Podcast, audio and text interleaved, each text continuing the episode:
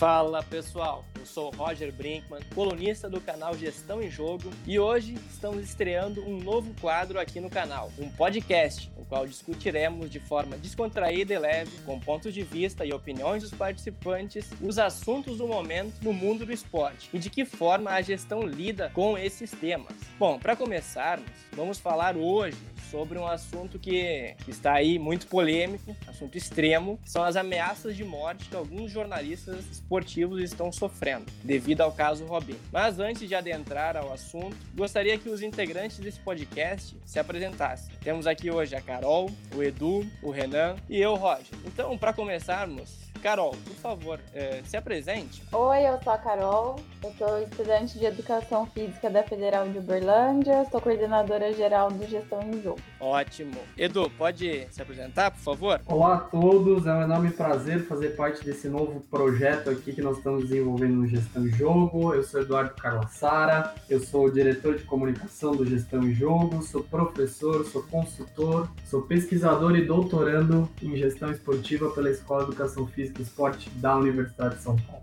Muito legal, Edu. Renan, é com você. Olá, Roger. Olá a todos. Bom, meu nome é Renan Marabanov, eu sou professor, pesquisador e também faço parte aqui do Gestão em Jogo. É uma honra estar com todos vocês e dividir mais essa iniciativa que lançamos por aqui. Boa! Bom, é, meu nome é Roger Luiz Brinkman, além de colunista do canal, é, eu sou mestrando da, da, USP, da Escola de Educação Física e Esporte, membro do GPCOM, que é o Grupo de Pesquisa em Comunicação e Marketing Esportivo da USP, e autor do livro Personagens Históricos da Copa Libertadores. Bom, vamos ao que interessa, né? Feitas as devidas apresentações, ameaças de morte aos jornalistas Rodrigo Capello, Carlos Cereto e as jornalistas Ana Thaís Matos e Marília Ruiz, por causa do caso Robinho. É, alguém quer começar, quer fazer uma síntese sobre, sobre essa situação que a gente está tá vivendo aí no mundo do esporte? Bom, acho que todo mundo acompanhou aí, é, foi vastamente divulgado pela mídia, né, que nós tivemos aí a tentativa de contratação do Santos é, por parte do Santos Futebol Clube, do jogador Robinho. O jogador Robinho é, está sendo acusado, né? Está tá sofrendo um processo, esse processo está aberto, está em tramitação na Itália. Está é, tá sendo acusado de estupro de uma jovem é, em 2013. Esse processo está aberto e o Santos é, resolveu trazer o Robinho como uma contratação bastante divulgada, inclusive, o que não repercutiu bem é, de maneira geral na mídia e na sociedade brasileira. É, fato é que esses jornalistas que o Roger citou, eles, eles foram bastante incisivos em, em colocar os seus pontos de vista em relação à contratação, cobraram da sociedade, cobraram do próprio Santos, cobraram dos patrocinadores do Santos posicionamentos e eles próprios se posicionaram em relação ao caso, né? Uh, e isso uh, ocasionou, de certa maneira, uma, uma grande revolta por parte de um determinado público de torcedores do Santos Futebol Clube. Uh, o caso evoluiu e, e, tudo isso culminou em ameaças de morte através de telefone, através das redes sociais, uh, com divulgação do contato desses jornalistas, enfim. E, e agora é, é, isso está virando também caso de justiça aí. A Rede Globo e as emissoras e a Band, que, que é da, da Marília, é, entraram aí também na, na, no trâmite de proteção desses jornalistas, né? mas fato é é que uh, o ponto central é até que ponto, né, ou de que maneira a gente deve e fazer uma leitura sobre esse tipo de, de postura de alguns torcedores uh, por meio uh, especificamente virtuais de cobrança daquilo que é tido como um jornalismo e um jornalismo bem feito, né? De cobrança em relação à sociedade, os patrocinadores, etc. Exato, você sintetizou muito bem, né? Uma jovem albanesa, né? fato aconteceu em 2013 e ele foi condenado já em primeira instância, né? O Robinho lá na Itália em 2017. Então, o Capelo, né? O Capelo teve, teve que bloquear 600 números. Negócio absurdo. Mais de 3 mil mensagens, enfim.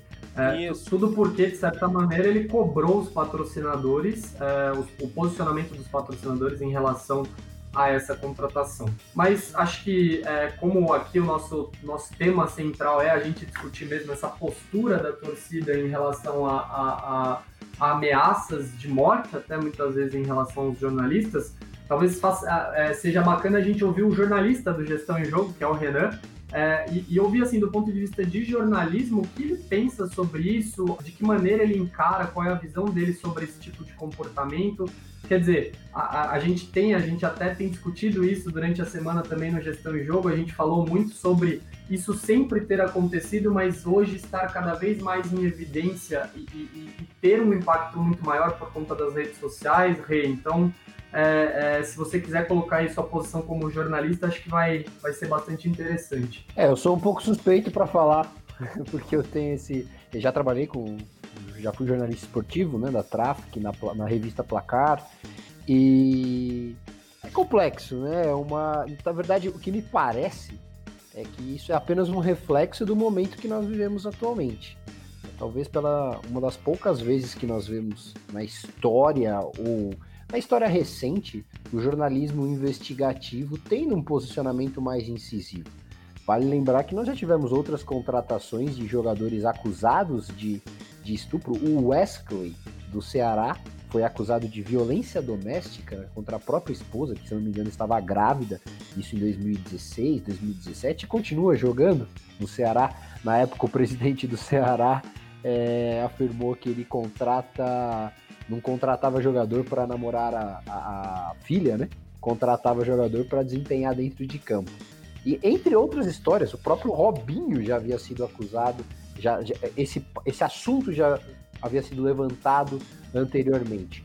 O que fez diferença agora é que a, a importância da, da, do jornalismo, o grande ponto central do jornalismo foi que o jornalismo investigativo de fatos que já estavam disponíveis, que era o processo lá na Itália, um jornalista, que é o Lucas do Globo Esporte, foi atrás, outros jornalistas foram incisivos no posicionamento, e, entre aspas, esse movimento feminista que está aí, né, como disse o Robinho, fez diferença. Então juntou a opinião pública, incentivada por um jornalismo efetivo, né, um jornalismo investigativo efetivo, que talvez nós não estejamos acostumados no universo do esporte.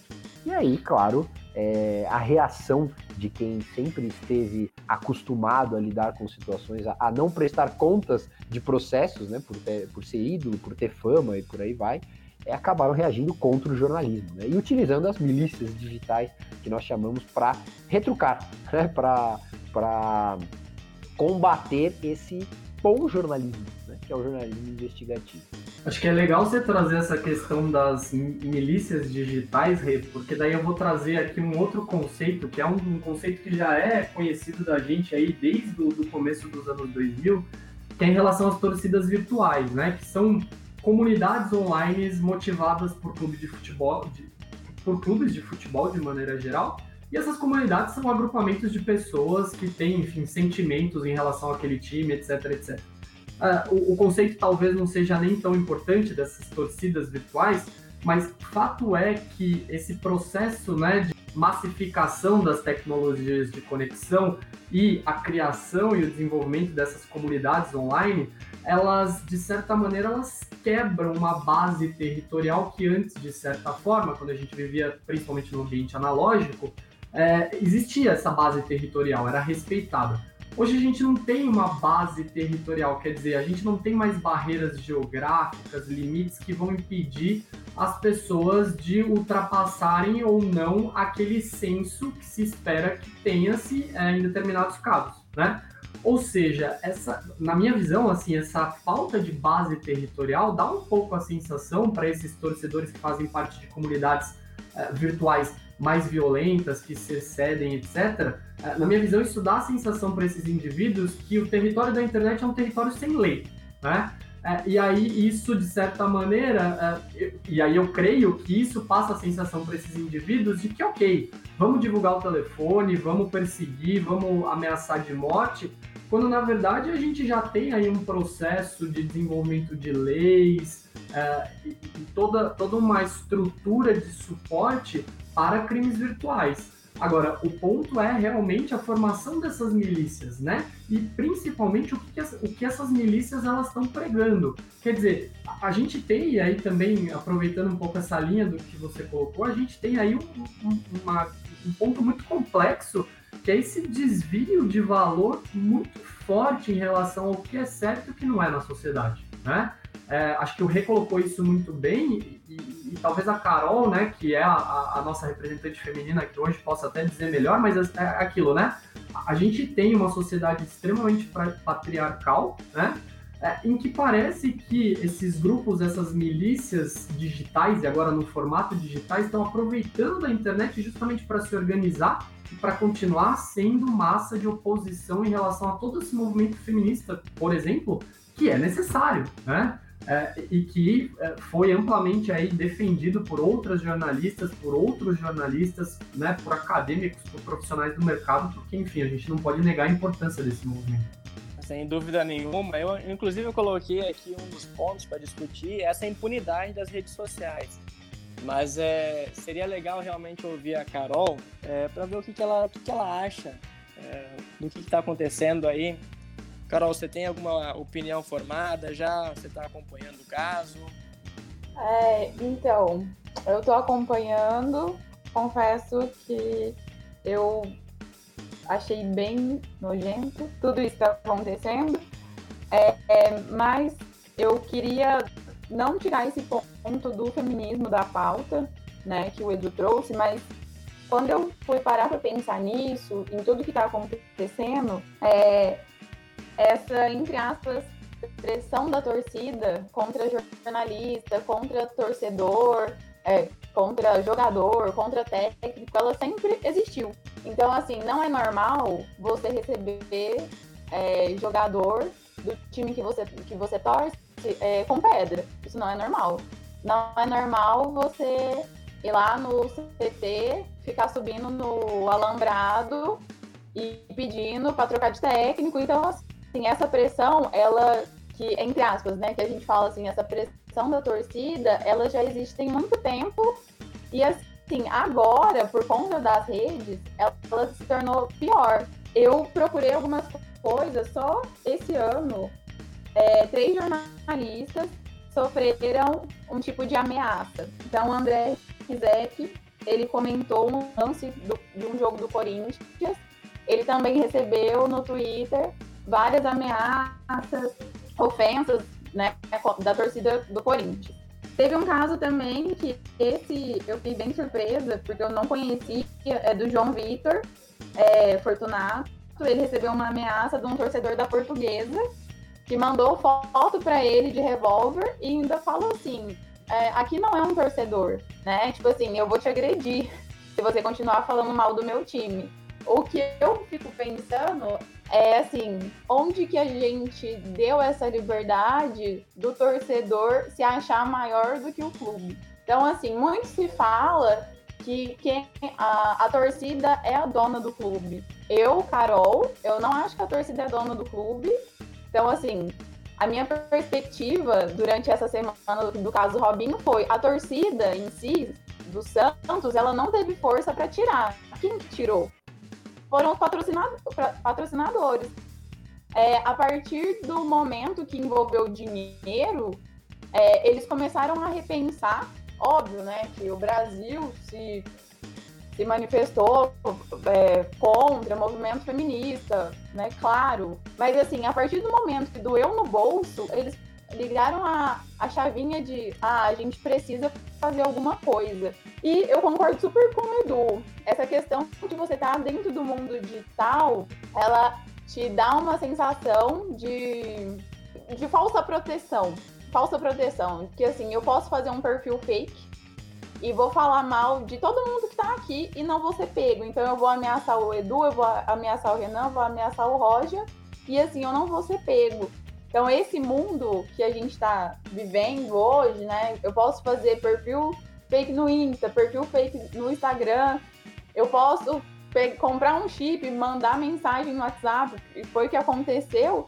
E assim, eu talvez não, não vou ser pego. E, então, assim, a gente precisa repensar um pouco nessas ações, e eu acho que o, o problema ele nasce quando é, a gente achou normal a, a torcida cobrar lá no início, sabe?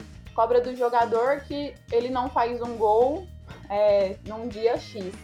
É, eu não sou muito de acompanhar jogo de futebol, mas um dia eu assisti uma reportagem falando de um jogador que chama Keno. E esse cara, em três jogos, ele não fez nenhum gol. E daí no Twitter, ele tava no Trend Topics, assim, porque todo mundo estava falando mal desse jogador. E aí, um jogo, ele fez três gols. E ele foi pro Trend Topics de novo, porque as pessoas começaram a elogiar. Mas foi elogiando assim, nossa, eu cortar, eu tô pagando a língua porque você é muito ruim. Então, assim, até na forma de elogiar é uma forma estranha. Carol, Bom. me permita, me permita discordar um pouco de você, tanto de você quanto do Dudu, em dois pontos principais. É, eu acredito sim que o, os torcedores, ainda que o, o, esporte se organize de uma forma cada vez mais profissional, cada vez mais voltado para é, o, o, formato de business, né, empresarização, eu acho que os torcedores, eles são, de certa forma, a sociedade, né, no caso do futebol representada pelos torcedores, eles são donos do clube em última instância. Pelo menos no formato associativo que nós adotamos aqui, isso ainda fica ainda mais claro. Tanto que a reação veio por parte dos, dos patrocinadores, mas preocupados com a resposta, que, é, com a visão, com a imagem que eles teriam perante os torcedores né, perante os torcedores do Santos, que é um clube que vem se posicionando nos últimos tempos, principalmente pelas redes sociais, de uma forma é, muito, até então, muito positiva. Né? Então, é a preocupação com esse reflexo que levou a, ao movimento dos patrocinadores e à suspensão temporária do contrato do Robinho. E um outro ponto que você e o Du mencionaram, que eu, eu, assim, não é que eu discordo, eu apenas reforço que esses, essas acusações, esses movimentos, eles sempre existiram. Sempre. Todos esses movimentos. O que a rede social, o que as redes sociais fizeram foi simplesmente exacerbar a, a possibilidade do, do torcedor não dar as caras fisicamente. Tá? Porque antes ele tinha que levantar a bunda do sofá, ir até o CT e protestar. Hoje ele consegue protestar no Twitter. Hoje ele consegue protestar né? No, agora, por exemplo, o, meio do futebol é extremamente machista. Tá? É extremamente. É, isso não é. Nenhuma das acusações, nenhum dos movimentos são novos. O Cristiano Ronaldo foi acusado de estupro, o Robinho foi acusado de estupro, o Marcelinho Paraíba foi acusado de estupro, o Mancini, o Cuca na década de 80, Brandão, Jobson, Danilinho. Então, assim, nós temos uma. É, não, isso não é nada novo. O, o, o, que as redes sociais fizeram, elas simplesmente trouxeram esse, esse movimento é, para talvez para de uma forma que a gente não precise se mexer, mas ele sempre aconteceu. E eu, eu, eu não vejo, talvez, é, o, o, que eu, o que eu penso assim, é, é, eu, não, eu não consigo ver um, um, certo e um errado definitivo, porque eu acho que a, a, o preconceito ou qualquer outra forma de, de, de violência, eles existiam de uma forma talvez ainda pior. Hoje, a gente pode, eu, eu, eu, arrisco falar que o Capelo hoje ele é agredido é, pelo, pelo celular, com 600 mensagens. Antigamente ele ia tomar um soco quando ele saísse da redação. Era, era mais velado, né, antigamente, né? Eu não sei se era velado, do talvez fosse é, menos é, é, fisicamente com contato. Na, na, verdade, mais fisicamente com contato. É, era mais violento fisicamente. Exato. Mas não com tanta intensidade, tipo, com tantas mensagens. Não, não vai ter 600 pessoas que vão dar um soco no cabelo, entendeu? Mas vão ter 600 é. pessoas que vão mandar mensagem para ele. É, mas você entende o que eu quero dizer? Claro, você entende claro. que assim, a violência era pior. A violência era muito pior, se nós formos pensar. A violência física. Agora, a violência verbal, hoje o Capelo, ele tem risco. Continua com risco. Todos os jornalistas continuam com risco. Só que assim, a gente não. Nós não estamos vendo nenhum jornalista ser agredido fisicamente. Não estou dizendo que é bom ser agredido verbalmente. Mas é só para falar assim, antes era, é, era pior na questão do contato físico, na impunidade, entendeu? Então é esse talvez um ponto que nós precisamos, precisamos repensar, tá? Sim, sim. Quando a Carol falou, pô, os torcedores eles se acham os donos dos clubes. Eu entendo o ponto dela, que principalmente os torcedores de torcida organizada sim se acham os donos do clube. E não, eu sei que é, os torcedores, digamos assim, um, jargão da, da gestão de esporte, são os stakeholders mais importantes do clube.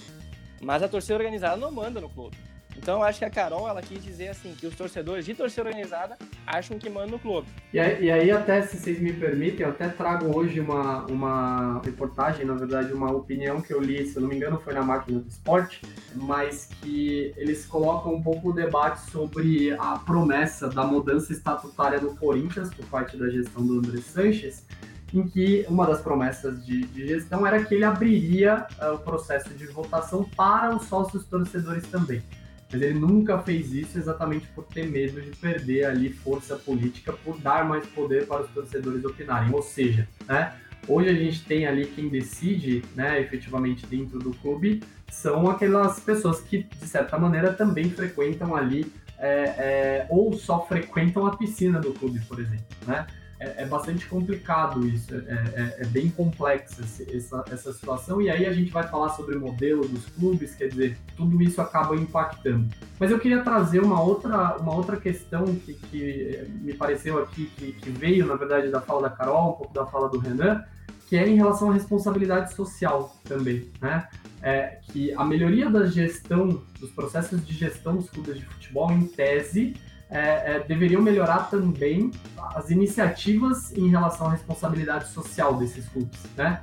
Quando ainda me parece que, de certa maneira, não há um certo discernimento em uh, avaliar o que vai ser responsável socialmente e o que não vai.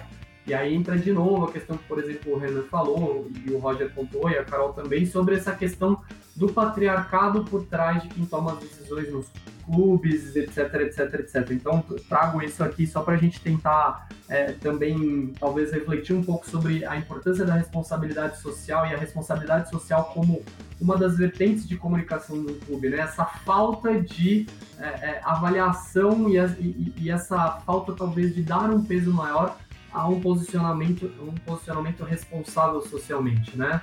É, é, me parece até uma miopia, de certa maneira, quando a gente tem uma contratação desse tipo, por exemplo, né? É, Edu, o, acho que hoje fal, nós falarmos em responsabilidade social corporativa, né, o CSR, que é a sigla em inglês para o termo, que é, é, isso é algo básico para qualquer clube, mesmo aqueles que não organizados no formato associativo como aqui no Brasil, em outros países. Hoje isso é balela aqui no Brasil. Tá? Alguns clubes começaram a, a ir por este caminho né, nos últimos tempos, isso a gente pode citar aqui Bahia, Ceará, Fortaleza, alguns clubes começaram, mas eu acho que é muito, é, os clubes brasileiros ainda, eles não, eles não conseguem adentrar nesse, nesse nicho de, de responsabilidade, que é a prestação de contas fundamental, que é o justificar não só para os torcedores, mas para qualquer stakeholder. a comunidade de maneira geral, né? Exato, é prestar contas daquilo que eu estou fazendo. Né? Não só porque eu tenho benefícios, que além de eu ter benefícios é, econômicos, benefícios fiscais, benefícios sociais, benefícios do governo que são dados de várias formas, né? Mas justifica, pô, tô contratando um cara que é acusado de estupro, que é condenado por estupro. Mas isso, é, é, eu não sei, eu vejo isso de. Ainda nós engatinhamos tanto né, nessa parte que talvez cobrar isso dos clubes nesse momento seja ainda muito.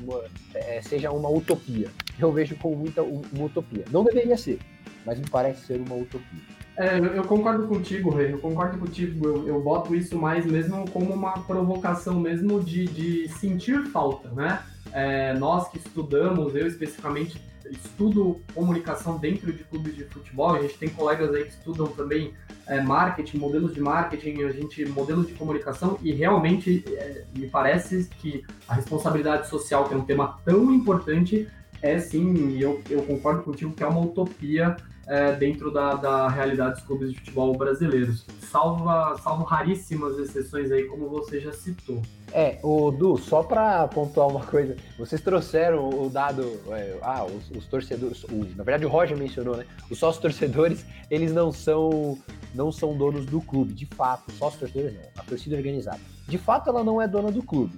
Mas hoje, nós, no modelo que a gente adota aqui no Brasil, no modelo que os clubes se estruturam, se organizam, e no modelo histórico que nós falamos, né, de como os clubes chegaram ao formato que eles utilizam atualmente de gestão, de, de formato de propriedade, né, formato estrutural mesmo, a, a torcida organizada ela arranjou um jeito tá, de influenciar em todos os clubes praticamente todos os clubes têm. É, nós temos clubes que. clubes grandes que a torcida organizada consegue ter um poder de, de, de eleição de dirigentes absurdo, tá? Então a questão aqui é o que talvez falte aos clubes, né, os clubes nacionais, né?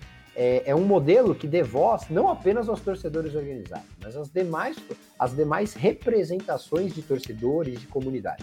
Algo como, por, por exemplo, nós temos no futebol britânico, né, que é o, o Supporters é, Direct, né, que é, um, é uma organização, ou várias organizações, uma organização guarda-chuva, na verdade, que tem representantes de vários clubes, e esses representantes, eles possuem cadeira no conselho de administração dos clubes. Então, uma cadeira é dada aos torcedores, não apenas aos organizados. No caso do, dos, dos, britânicos, era o, o problema eram os hooligans na década de 80 né? Mas a, aos torcedores em geral. Talvez falte isso, porque hoje, na tentativa de não dar voz a ninguém, a torcida organizada ela já consegue influenciar politicamente muito mais do que a imensa maioria que, é, que são o restante dos chamados torcedores comuns, né? Que não são aqueles que a gente considera organizados. Não, bom ponto, Renan, com certeza. É, mas vocês levantaram a bola da responsabilidade social. Né? É, já tem uns três dias que esses torcedores é, do Santos, né? Ameaçaram de morte esses jornalistas, né? Eu não vi nenhuma nenhuma nota oficial, o Santos se pronunciando em nenhum momento. Eu não estou falando especificamente do Santos, poderia ter acontecido com qualquer clube brasileiro, entendeu? Mas eu não vi. Vocês viram alguma alguma posição do Santos em relação a isso? Nenhum tipo de posicionamento, com exceção apenas da nota informativa de que o contrato havia sido suspenso e não cancelado, né? É, mas eu não vi nenhum tipo de posicionamento em relação a isso, o que né, é, corrobora um pouco essa postura de que é, o ponto principal ali não, uh, o ponto de preocupação principal definitivamente não é o fato de ter, de ter sido contratado um jogador que está sendo processado e acusado é, de estupro, né? E aí é, essa é uma situação grave. E aí eu trago de volta uh, o papo para a questão dos jornalistas, e, e foi esse ponto principal aí que, por exemplo, a Ana Thaís bateu muito forte, a própria Marília bateu muito forte, o Cereto, né? Então, é, é, é, são cobranças que elas deveriam ser naturais, né? Aqui, a, essa, esse tipo de cobrança que esses jornalistas fizeram, né? Quando na verdade agora a gente tem, né? Essa, as redes sociais dando um pouco mais de tranquilidade para que as pessoas elas uh, tenham uma, uma postura uh, de enfrentamento muito mais exacerbada, como o Renan falou, né? É, o... na verdade o que nós tivemos de posicionamento dos clubes, também não, não vi nenhum, de clubes, organizações esportivas, federações, não vi nada. A única questão, o que eu acho que talvez seja a novidade, é que o, o, o jornalismo organizado, ou se organizou, né, diversos é, representantes, não vou nem dizer jornalistas, o Neto, por exemplo, não é jornalista, mas bateu forte. É, outros, até mesmo o comentarista do, do Sport TV, né, o Caio Ribeiro, havia inicialmente defendido o Robinho, depois voltou atrás. Diversos jornalistas que não apenas da emissora e a própria Globo se posicionou, né, que estava assustada, mas que continuaria defendendo a liberdade de expressão e de, de, de, investigação dos seus jornalistas, dos seus funcionários. Ainda que não, não foi apenas o Grupo Globo. Eu acho que o, o, o que a gente pode colocar de diferente é que o, o, o coletivo dos jornalistas, talvez uma das poucas vezes que se organizou e protestou de forma coletiva e organizada. Né? Houve, houveram manifestações de vários jornalistas de diversos grupos e a maior parte solidários. Né? Eu, eu, pelo menos, eu não vi nenhum posicionamento contrário ou deixando de defender os, os jornalistas, tirando um ou outro radical, né? que, que nem tem um espaço tão grande na mídia assim. Então acho que esse pode ser um fator de diferencial, mas dos clubes não vi. Pois é. Assim, antes de encerrarmos esse, esse debate que está sendo muito bom, muito proveitoso, muito rico, Quero fazer um convite aqui aos nossos ouvintes do Gestão em Jogo para que sigam as nossas redes sociais, no Instagram, no Facebook, no YouTube, no LinkedIn e no próprio Spotify. Gestão em Jogo. Em breve teremos mais novidades e, claro, sempre com conteúdos relevantes uh, para todos os que apreciam o esporte. A gente está se assim, encaminhando para o final dessa, dessa conversa, dessa discussão de um assunto tão polêmico e gostaria que cada um fizesse algumas considerações finais sobre o que acharam do nosso primeiro podcast sobre assuntos do momento e a relação com a gestão do esporte. Não, eu acho que eu acho que é uma iniciativa aí, inclusive eu, eu aproveito, na verdade, as minhas considerações finais para chamar o público aí é, que já nos segue, o público que vai nos, é, passar a nos seguir para contribuir também com sugestões de assuntos. A gente vai abrir aí é, pedidos de sugestão nas nossas redes, porque a gente não cansa de dizer que tudo isso que a gente faz não é para a gente, mas é principalmente para o nosso público que nos acompanha. Então, é, a ideia é que a gente aqui promova debates e, e eventualmente até traga convidados, uh, mas para uh, discutir assuntos que são do interesse, obviamente, dos nossos ouvintes, dos nossos seguidores. Uh, então, estou bem empolgado aí com essa nova perspectiva desse projeto.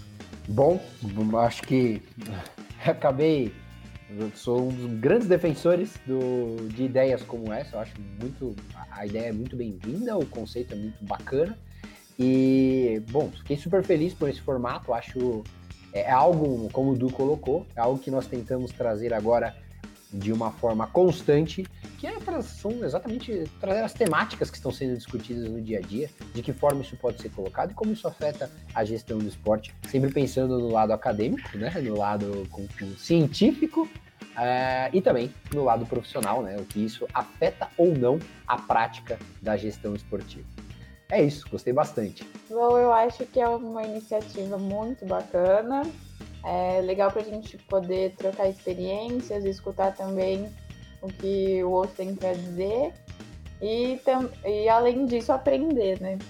E espero vocês no próximo. Não, isso que o Edu falou, com certeza a gente vai chamar os nossos seguidores, né, quem acompanha a gente pelas redes sociais, para darem sugestões, né, de de assuntos para a gente debater. E eventualmente a gente vai convidar pessoas para discutir com a gente, né? Acho que esse projeto tem, tem um potencial para dar certo, potencial grande para dar certo, e vamos ver o que acontece. Mas eu tô, tô bem feliz, tô bem empolgado. É isso, por hoje encerramos. Agradecer a audiência de todos e um grande abraço, uma boa noite, um bom dia, uma boa tarde.